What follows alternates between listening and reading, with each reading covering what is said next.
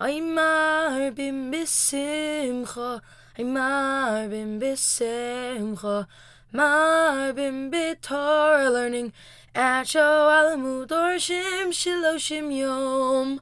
Welcome back, ladies and gentlemen, boys and girls, to another episode of Shoalim Udorshim Shiloshim Yom. Today is the 11th day in our quest for learning all about the holiday of Purim as we start to get closer and closer as we're now finishing the first parak of the first of four prakim, but this is the longest of the four prakim, the first of four prakim in Maseches Megillah. I urge you to start thinking about during the Purim Suda to really um, make your Purim Suda kadosh with the holy words of Torah, so that it's not just your favorite uncle getting drunk and vomiting all over the floor, um, so that it's also filled with Torah and with words of wisdom from you. I suggest if you want, whatever you're comfortable with, you can say a Hadran, you can just read the last Mishnah, and everybody can sing and dance, and it'll be lots of fun. Let's get started right now. Ein ben Shiloh Shalayim. There's no difference between the Mishkan and Shiloh, which we know was before the Beis Hamikdash was built.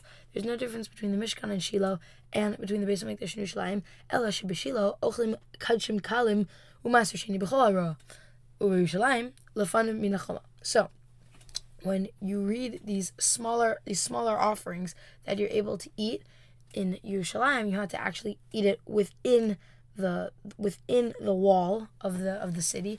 However, with Shiloh, you can eat this in Maser Sheni, which Maser Sheni we know for those of you who did Mishnayomi, we know that Maser Sheni is some is food that you have to bring to Yerushalayim and eat it. So when it comes to Shiloh, you can bring it and just have it that once you see the Mishkan and Shiloh, explains Vavadi Bartinura, once you see the Mishkan and Shiloh, you're good, you can eat it. But in Yerushalayim, you actually have to be within the confines of the city. Um, so, but in both of them, if you're eating the super holy offerings, the like the the the kadashim, if you eat those, um, the ones of greater sanctity, you have to eat them actually within the temple courtyard itself. Both of them, that stands true.